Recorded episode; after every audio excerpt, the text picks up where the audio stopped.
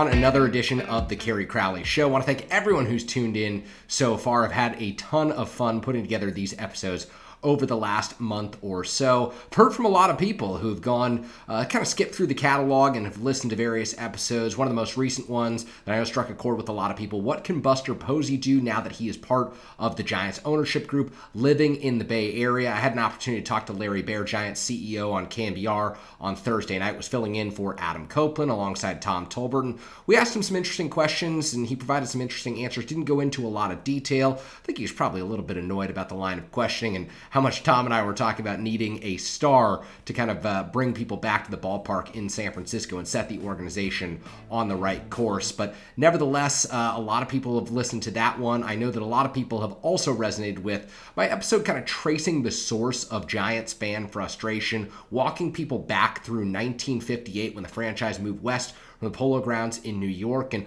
all the way up through the end of the 2021 season, what has transpired over the last two years that has really forced people to lose a connection with this franchise that they've invested so much time, energy, loyalty into throughout their entire lives. Whether you were someone who watched the Giants from the days of the Polo Grounds or someone who grew up on Tim Lincecum and Buster Posey, heard from so many different fan perspectives.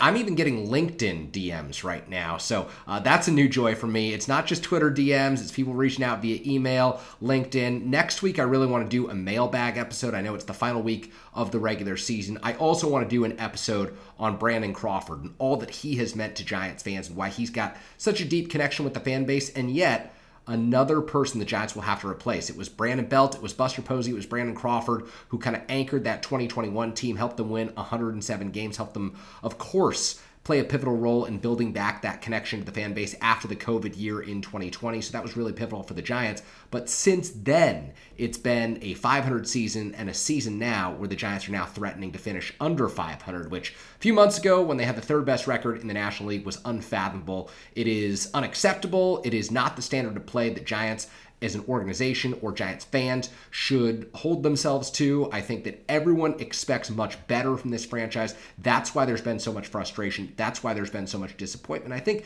you know, the Giants need to come out and say, we have made mistakes. We have made errors in our player acquisition process. We know that things need to change, and we're going to do everything in our power to win your loyalty as fans back. And they haven't yet done that. Maybe they will at the end of the season, but I do think that that is a really important component that could go a long way. Giants fans just want to hear from people, hear some accountability, and I don't think there's been enough of that yet. So, uh, on a more positive note, I had a great conversation earlier today with Roger Munter, who writes the great There R Giants Substack. We talk about the entertainment value. Does finishing above or below 500 matter in your eyes? And a little bit at the end about Brandon Crawford and a really important personal story that Roger tells that kind of shapes the framework of how we fall in love in baseball, how we become baseball fans. And so I hope you enjoyed this conversation. Roger's kicking us off today. If you haven't listened to our last episode, a lot of fun topics on that one, but I think that Roger and I have developed a good rapport, and this episode is even better. So here's Roger kicking things off, and thanks so much for listening to the Kerry Crowley Show. Yeah, hello and welcome to another on my side. This is uh, the Their Giant podcast. Uh, on on my friend's side, this is the Kerry Crowley podcast. Uh, we are teaming up for uh, to control all media rights in the Giants related world.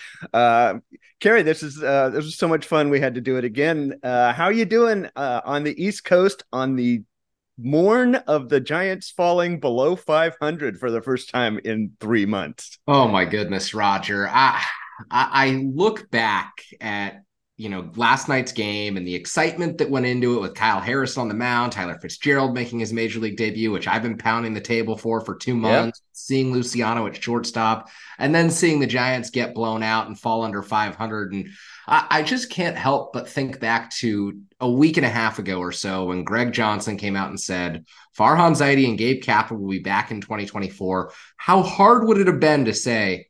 We'll evaluate everything after the season. We're excited about where this season's headed. We've still got an opportunity. It's too soon to make a declaration. I just, I just wonder, and, and that's not to say that I feel that they should, you know, change course, change direction, because I think so much of the success of this regime is dependent on the kids who are up right now, and we're not going to know what these kids are really about until next season. I just think like the Padres could pass them. They could finish in fourth yeah. place and saying that was just a bit too soon for me. I don't know. I don't know. So let's start out by asking a question that we we kind of went back and forth offline. Um, w- without any doubt, mm-hmm. by the organization's stated aspirations, this is not going to be a successful season. They're they're not going to be a playoff team. They're not. They're they have spent most of the last month scrambling for the last of six spots in a pretty weak league. It's a disappointment overall. Does it matter which side of 500 they land on to you? Does it matter if you can nominally call them a winning club as opposed to a losing club? Uh, I think not only does it matter, but it really matters a year after you go exactly 500. And I'll say this it may not matter to the average fan whether they go 79 and 83 or 80 and 82, 82 and 80, but it matters to me as someone who spent five years as a beat reporter because every story that you write that's big picture about the franchise like five years from now, we're not going to remember the 2023 season as the year that the Giants fell apart in the second half of the season, that it was an ugly September. You forget those small anecdotes in the big picture, and you just tend to say, oh, they were under 500 yet another season. And you yeah. tend to look back and say, they haven't won a playoff series since 2014. Nevertheless, I mean, they won 107 games in 2021. That was a successful season, but it's kind of like an accounting error or an accounting state of fact here, where if they finish 80 and 82, you'll say they were 500 or worse in four of Farhan Zaidi's five seasons. And I think that when you're talking about the big picture and when you're talking about the, the way that fans judge an organization long term, 82 and 80 being able to say they were over 500 in two of the five seasons as opposed to one of the five seasons, that makes a significant difference in the discourse. And should it? I don't know. I mean, it's kind of like talking about the opening day roster. Why do we focus so much on the 26th spot when you're going to cycle right, through 18 different players in spots, you know, 9 through 26 on your roster or whatever. It's it matters from a big picture perspective and it matters 10 years down the line less than it matters you know, if they're 80 and 82 or 82 and 80 heading into this Austin. How do you feel about it? Yeah, well, you know, I posed this question because I kind of go back and forth. Um, yeah, so I the formative years of my Giants hood fandom are kind of the 70s. You know, I I mm-hmm. as a kid I watched Mays and McCovey and Marichal and I remember those guys. I'm really fortunate in that. But my teenage years almost exactly line up with that era that you so rudely called the dark years on your podcast last week. Um, which which were a pretty dismal time, but they bonded me to the organization in some strange ways.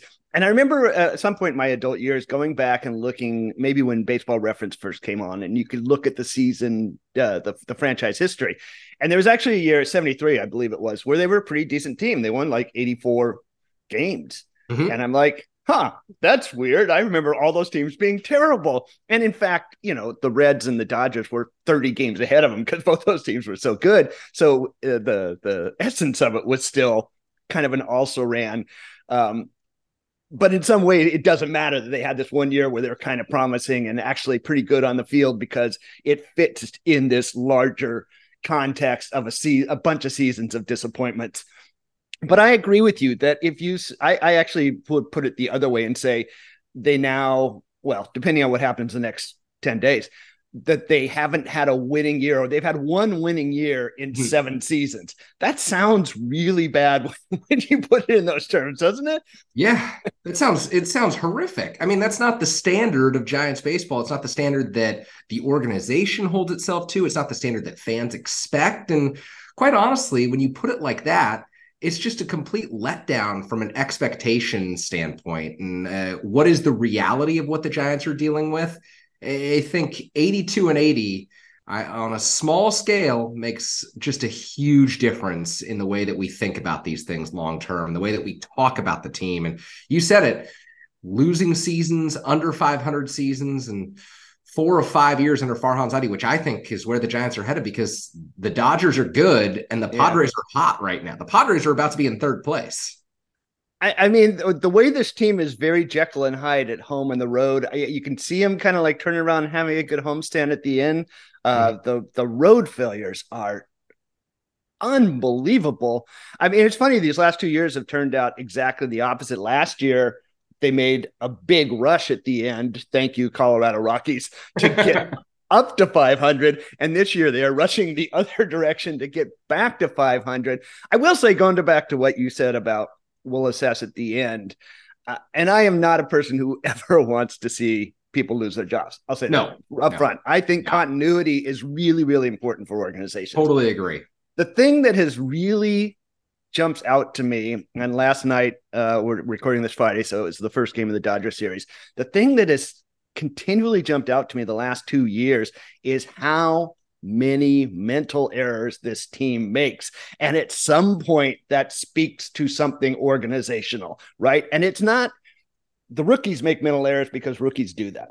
Yeah. When you see veterans continually kind of making just small mistakes that add up to losses over and over again, there's an organizational culture issue that's going on. And I use that phrase because I was just listening to someone talk about the Dodgers. You know, the Dodgers, in a lot of ways this year, have had nothing but bad luck. A yeah. lot of things have gone wrong in LA, but they pump out 100 wins because they have created an organizational culture of winning. And that's not where this club looks to be going right now.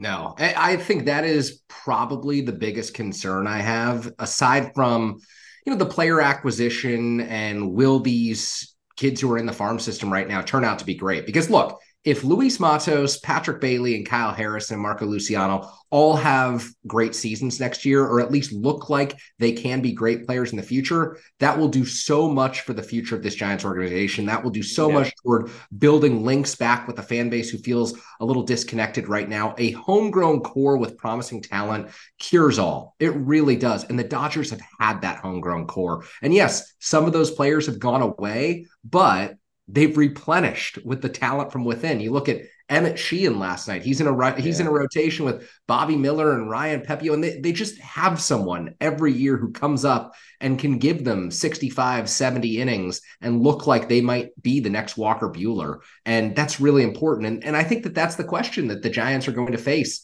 next season is are these kids going to turn into legitimate major league players who give the franchise hope and provide the stability, the continuity, the consistency that's needed because I think consistency and the lack thereof contributes to those mental errors and contributes to kind of the guys who are in and out of the lineup, the lack of, I, I guess, the lack of mental attention to detail that we see from a lot of these Giants teams, the lack of athleticism because they've often hit the free agent market to plug holes. And yeah. let's be honest, the younger kids are just going to be more athletic. Uh, I'm 29 years old and I am not nearly as athletic as I was when I'm 24. I can tell you right now, I wake up with back pain every day, which is why I worry about Marco Luciano. So, I mean, I, I think there's so many different elements to dissect here with the Giants, but it would do a lot from an entertainment and efficiency, a consistency, and a product standpoint if these kids turn out to be what everyone hopes they can be. And if they don't,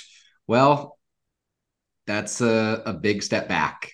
If if you're the front office, I, so I described the offseason coming up as sort of a, a, a Scylla and Charybdis. It's like fraught with danger in every direction because it is five years in. Heat is growing. There's no doubt that another disappointing season in 2024 is probably going to be the end of somebody's line. I don't think yeah. there's any doubt about that.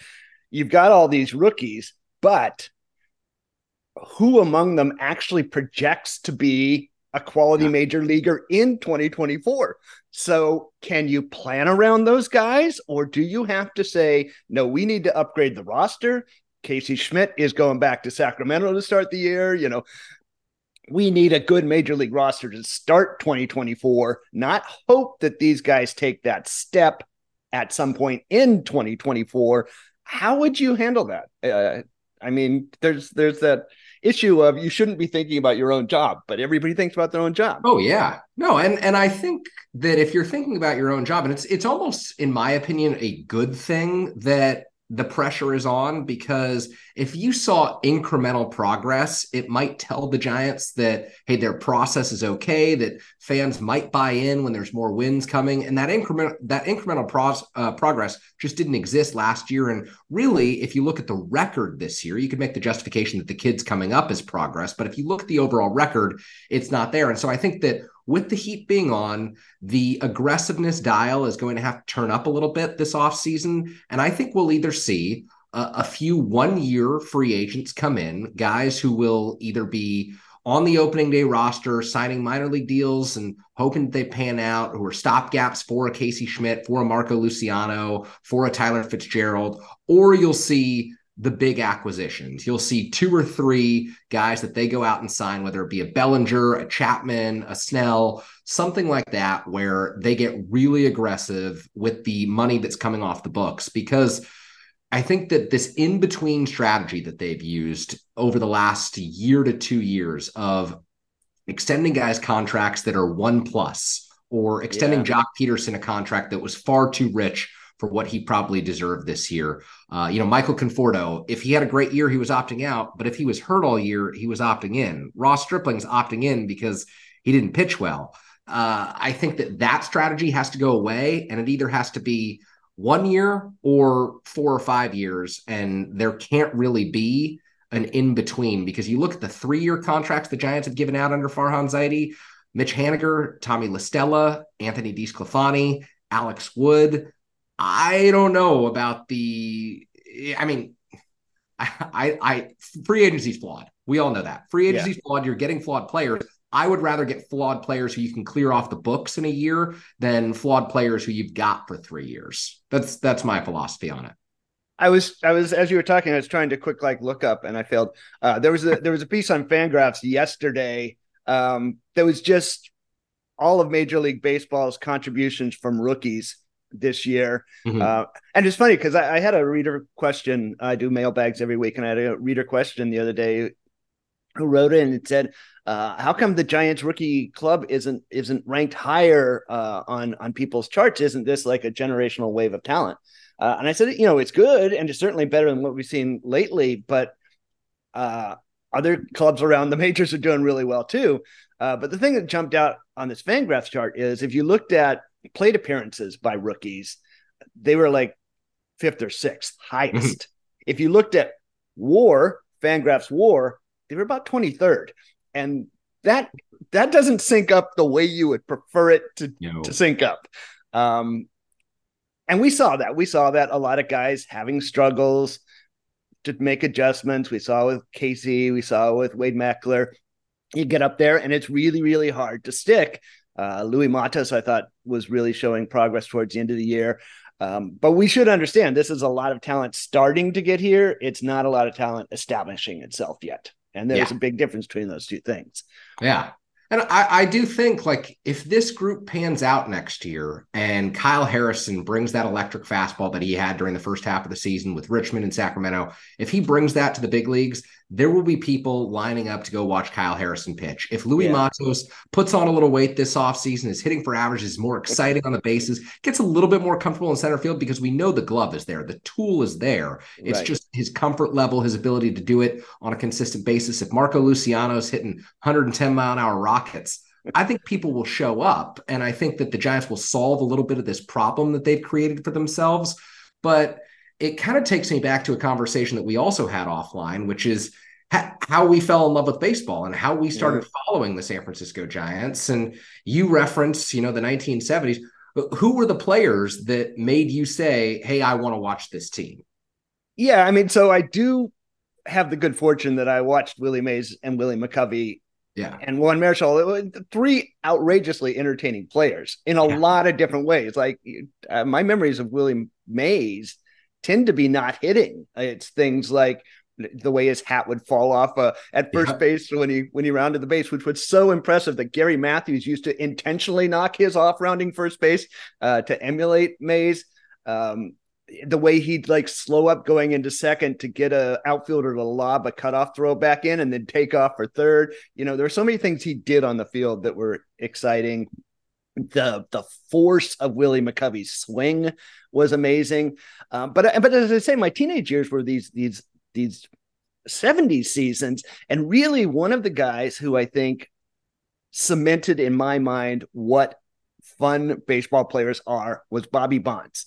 Yeah. The 1973 season, when he should have become the first 40 40 player in history, uh, but spent all of September not hitting a home run.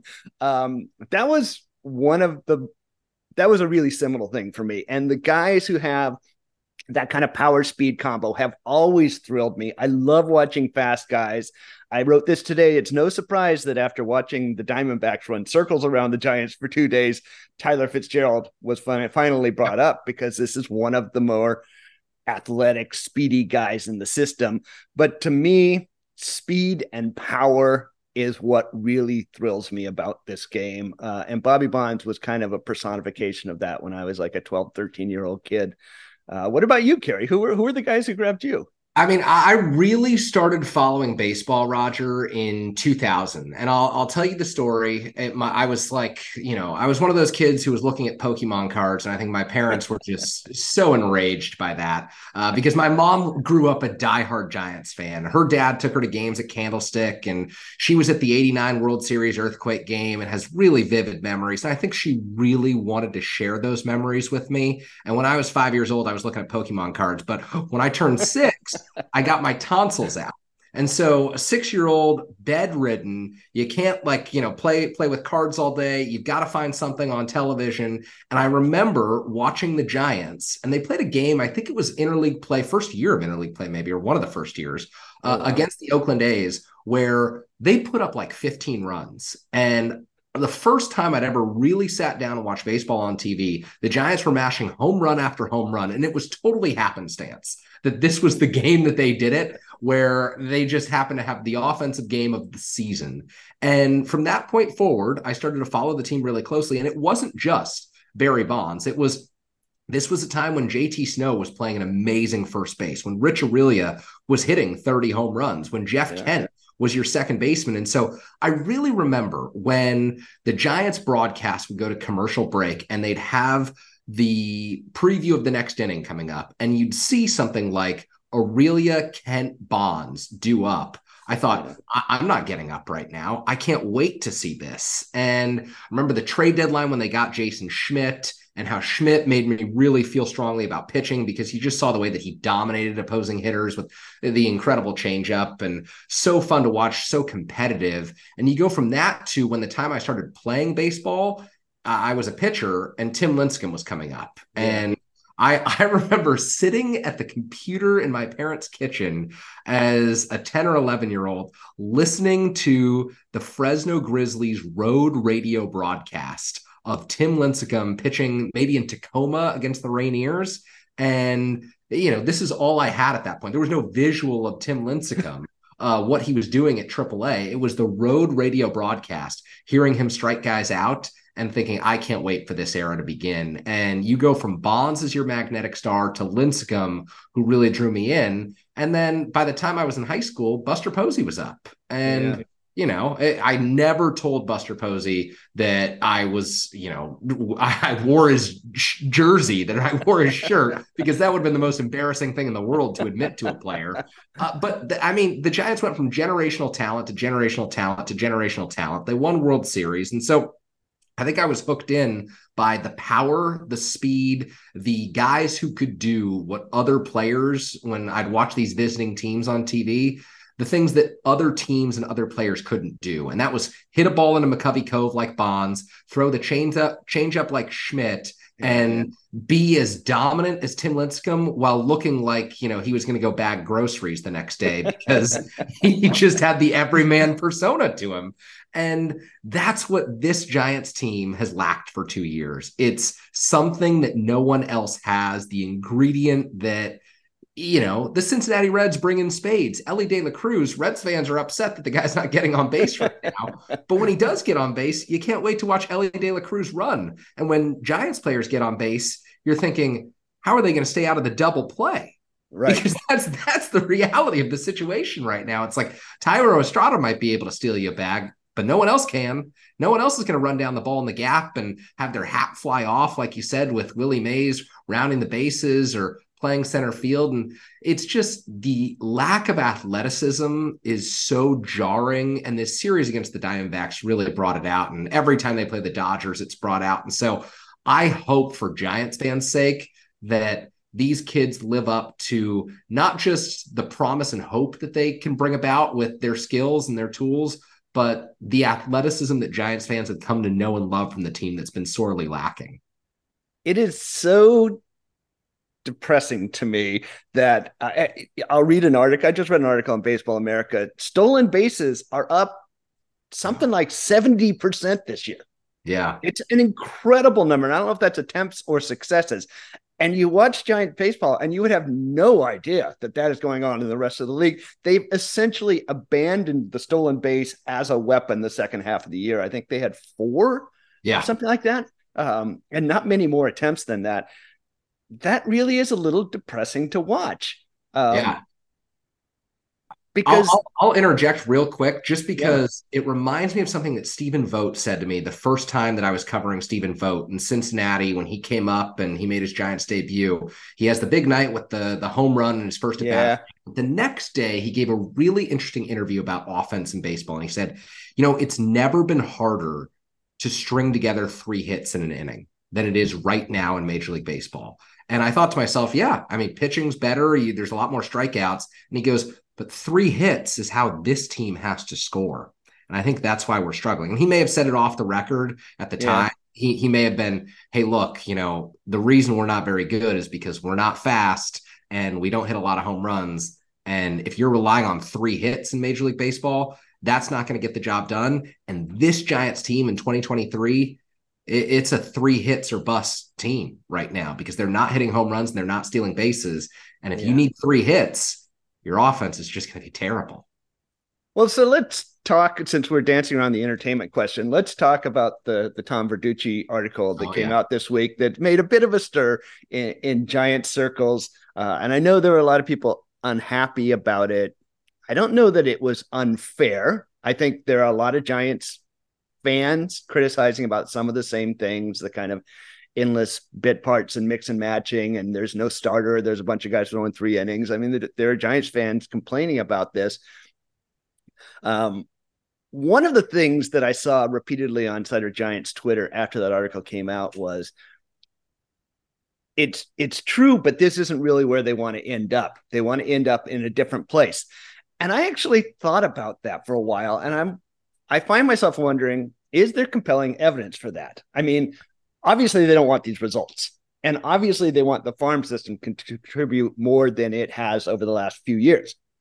Is it true that once they get to that point where the team is sort of a farm system based team and hopefully more successful, that operationally they are going to change how they view the game by game, inning by inning, looking for marginal upgrades approach that has become their their DNA? I would say no. I would say that 2021 is almost exactly how they want this thing to go, where you've got a few everyday players in a Buster Posey, a Brandon Crawford, a Brandon Belt, a, a Mike Yastrzemski. You've got your everyday guys who are going to face righties and lefties. And then you've got your righty killers, your lefty killers, and your matchups. You know, the Giants loved having Darin Ruf in 2021 because he could right. start against lefties and then late in the game, if you've got Austin Slater out there and you need a pinch hitter, well, Ruff can play first base and then he can go out to left field if you need to. It's maximum flexibility, maximum versatility. I would argue that a lot of the Giants' identity is wrapped up in hey, we know we're not going to get eight to nine everyday players and we're not going to try eight to nine everyday players. We can hope for four or five and then we'll improve on the margins with these guys who are so good at what they do like they hope that Austin Slater can be the greatest pinch hitter of all time against lefties forever. That they build a roster out of out of those players. And you can correct me if I'm wrong, but I think organizationally they're a lot closer philosophically to you know this extreme of wanting to bullpen games and wanting to find the the the you know advantage in the margins than a lot of people actually realize. I actually made that point that I think that there was some there was absolutely some contingency to how the pitching turned out this year. Mm-hmm. But I think I mean, with the guys they brought to spring, that they did have an idea of lots of four inning, three inning, four inning, piggyback, tandem starts as a way to keep people fresh, which they did for a long time. People not named Camilo Doval. Most of the rest of the staff was fresh because you were getting two, three pitchers taking down three innings in a time. I actually think that was baked into the bone this year. I think that kind of creative strategy towards pitching is what the organization wanted to do. Yes. Uh, whether they wanted better performances out of people or better health, it's it's a different thing. But I do think that is the blueprint. I don't think the Atlanta Braves, where you run the same eight people out there every single day and the starters pitch eight innings, or the Philadelphia Phillies, where everybody on the team is a first round pick taken in the top 10 picks of the draft and making $300 million. I don't think that's the blueprint here going forward. Yeah, I totally agree. And I say that because I covered the 2021 team and they were so proud of their ability to give Brandon Belt and Brandon Crawford days off and say, hey, look, we're not going to lose that much here. We're going to keep yeah. these guys fresh throughout the course of the regular season. So I think they came in thinking, hey, if we get Ross Stripling down to 100 innings as opposed to 120 or 140 innings, he's going to be even better. He's going to be even fresher. Right. He's not going to be facing guys the second or third time through the order like a traditional starter. If we get Sean Manaea into this piggyback role where he's going four innings at a time and mostly facing pockets of lefties, you're maximizing the value that Sean Manaea can bring the ball club. And I, I think there's another component to that article that I saw a lot of people talking about, and it was saying, well, you know, it's not just the Giants who are doing this. There's a lot of other teams who are doing this. The Giants are just made the example. Look at the NL Central, look at the Rays. And my counter to that is the standard in San Francisco should be higher.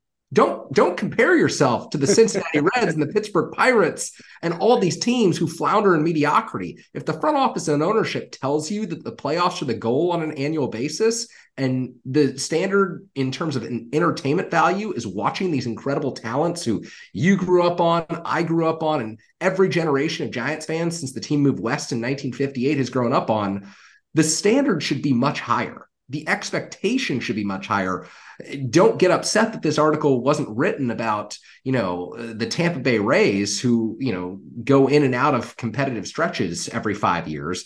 Be upset that the Giants aren't holding themselves to a higher standard. Be upset that you aren't holding the team to a higher standard in my regard. I, I you know I I kind of I say that a lot in my own head. I don't say this out loud a lot because it sounds dumb to say that wins aren't the most important thing but yeah. I do think that as much time as we devote to this sport, as much passion as we bring to it, there is something more we should ask of it than simply a bottom line, right? That's that we want that, but that's not the end of what we want for all we give this sport. Uh, so let me ask you this question: Should uh, a president of baseball operations worry about entertainment, or be concerned, or factor that into the plans? Yes, without a question in my mind. Yes. And I think that it's different maybe in a sport where you're playing uh, 16 or 17 Sundays a year and you know that you're going to lose a certain number of players to injury like the NFL. It's different in basketball where you've definitely got to rest your superstars and the playoffs and titles are the only thing that matter and the discourse is all about NBA titles and who's hoisting Larry O'Brien at the end of the year. In baseball, I think it's different because fans have to be invested from the first day of spring training to the end of October. It is a massive time commitment. It's a massive emotional investment yeah. and fans deserve to be rewarded for their loyalty and their trust because ultimately you're not going to be able to fill a ballpark based on just wins. And I wish I could say that that was different. I wish I could say if the Giants won 95 games this season, they'd be selling out every game at Oracle Park. But I think I know that's not true. I think yeah. I know that, you know, if they did get the best versions of Ross Stripling and Sean Manaea and Mitch Haniger and Michael Conforto, and it all worked out and all went according to plan, they would be selling out Oracle Park but I don't think that that's the case. I do think if Kyle Harrison and Marco Luciano and Luis Matos and Patrick Bailey are all star caliber players, they have a really good shot at getting back to sellouts at Oracle Park. And maybe the attendance will never look like what it did from 2010 to 2017 when the streak ended. But I think that weekend games, they can get to 40, 42,000. I think that homegrown talent is the key to getting them there. And I think that entertainment value with these homegrown kids and with the way that you build a roster and bring in superstars, that absolutely has to be a consideration if you're building a sustainable product. Yeah, and uh, I, I don't know if we talk about it enough because really it's the position players who have had such yes. an impact on this year. But there are a lot of pitching arms coming up in this system. Kyle Harrison, Keaton Winn are the beginning of it. Mason Black yeah. has had a really good year. He's not far away. Carson Seymour is going to be ready for AAA. They are starting to stack up some pretty impressive arms. Now, whether they're going to you know run them out there and you you know that Harrison's starting on Tuesday uh, or not, uh, who's to say?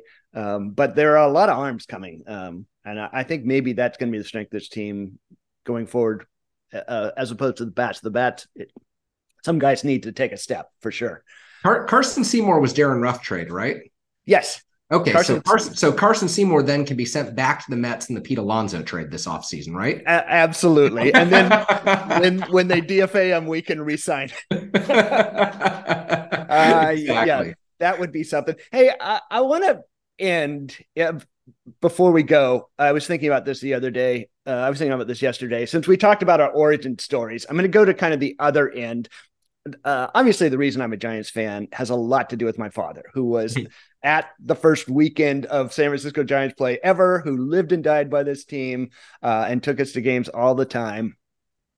Uh, the last game I ever watched with my dad uh, was a visit near the end of his life. He came out to DC to visit us, and we sat down and watched a game in Milwaukee in 2011, which happened to be the major league debut of oh. Brandon Crawford when he hit that curveball into the bullpen for a grand slam. Um, and obviously, uh, I may be losing the last link to my father this week uh, in my Giants fandom. So I want to ask you for some Brandon Crawford memories before we go. I mean, I think that when I think of Brandon Crawford, it's less the individual moments. Of course, there's the home run in 2014 in the playoffs. There's the Crawford panic flip that they turn the in the World Series. There's so many great moments. I think all of 2021, but to me, more so than anyone, just someone who I, I really feel like it was a privilege to cover because he took it so seriously that he was representing the hopes and dreams of every kid who grew up a Giants fan and never got to play for the franchise. Think about the millions of kids who grew up wanting to play for the San Francisco Giants and being Giants fans and going to games at Candlestick, going to games at Oracle. This guy understood what it meant at such a deep level. I mean, his dad's at every game, and he's he his dad is rooting for him like you would root for your son at a 12 year old little league game to have success. That is the kind of deep connection that the Crawford family has to this franchise and this fan base. And I, I think that you know, you telling that story about you and your dad I think Brandon would resonate with that so much. And I think it's why you know, this time in his career where he's on the injured list, hoping for one more game. I just really hope that he gets that opportunity to shine because there are so many people who have stories just like that that he loves hearing, he takes seriously, and he knows that he represented that link. Yeah, I, I I can't imagine how special it's been for him to be able to share his career with his family like that. I mean, I talked to the minor league guys who are from Northern California and how special it is to have their family come to San Jose, but to have a career like that where your dad is there every day is unbelievable. It's got to be a dream come true for him, and and and I hope that uh, he's really enjoyed that ride. Um, eh, okay, Kerry. well, is there anything else we haven't touched on for today that we need to? Oh gosh, I mean, the Arizona Fall League kids came out. Uh, there's there's so much that we could get into, but I, I have a feeling we'll be recording next week too. So uh Chaim Bloom's firing and how how that parallels Farhan Zaidi. That could be an off-season topic for us. And yeah, that's what I wanted to dig in. Actually, yeah. yeah. I think uh I think we'll save some of our best material. So we have things to talk about next week. Exactly, exactly. But good way to end it on Brandon Crawford. And I think that uh yeah, Crawford is one of those players who people f- felt a, a, link to, who people felt a pull to to come to the ballpark because he provided that element that no other team had with the defensive shortstop who yeah. made made magic all the time. Four gold gloves. I mean, to me, a top 10 position player in the San Francisco Giants era. And maybe that's something we can debate next week. So I got him in my bobblehead collection back here. I'll, I'll... is that a Richmond bobblehead you got back for him? Unfortunately, my Crawford is a San Francisco bobblehead. All most of these guys are minor league ones, but that one is is a San Francisco one. Um, and the other thing I just want to say before we go about Crawford is there's an example of how development can be unpredictable and nonlinear and unexpected, and he crafted himself a career that I think scouts who who were high on him at UCLA did not see the offensive career he ended up putting on, and and all credit to him for that. Yeah. Um, well, so we have plenty to talk about next week. Uh, I'm going to thank my listeners. Uh, Kerry, you can you can thank your listeners as well. This is so much fun. My listeners as well. all right, we'll be back next week on the There R Giants slash Kerry Crowley podcast.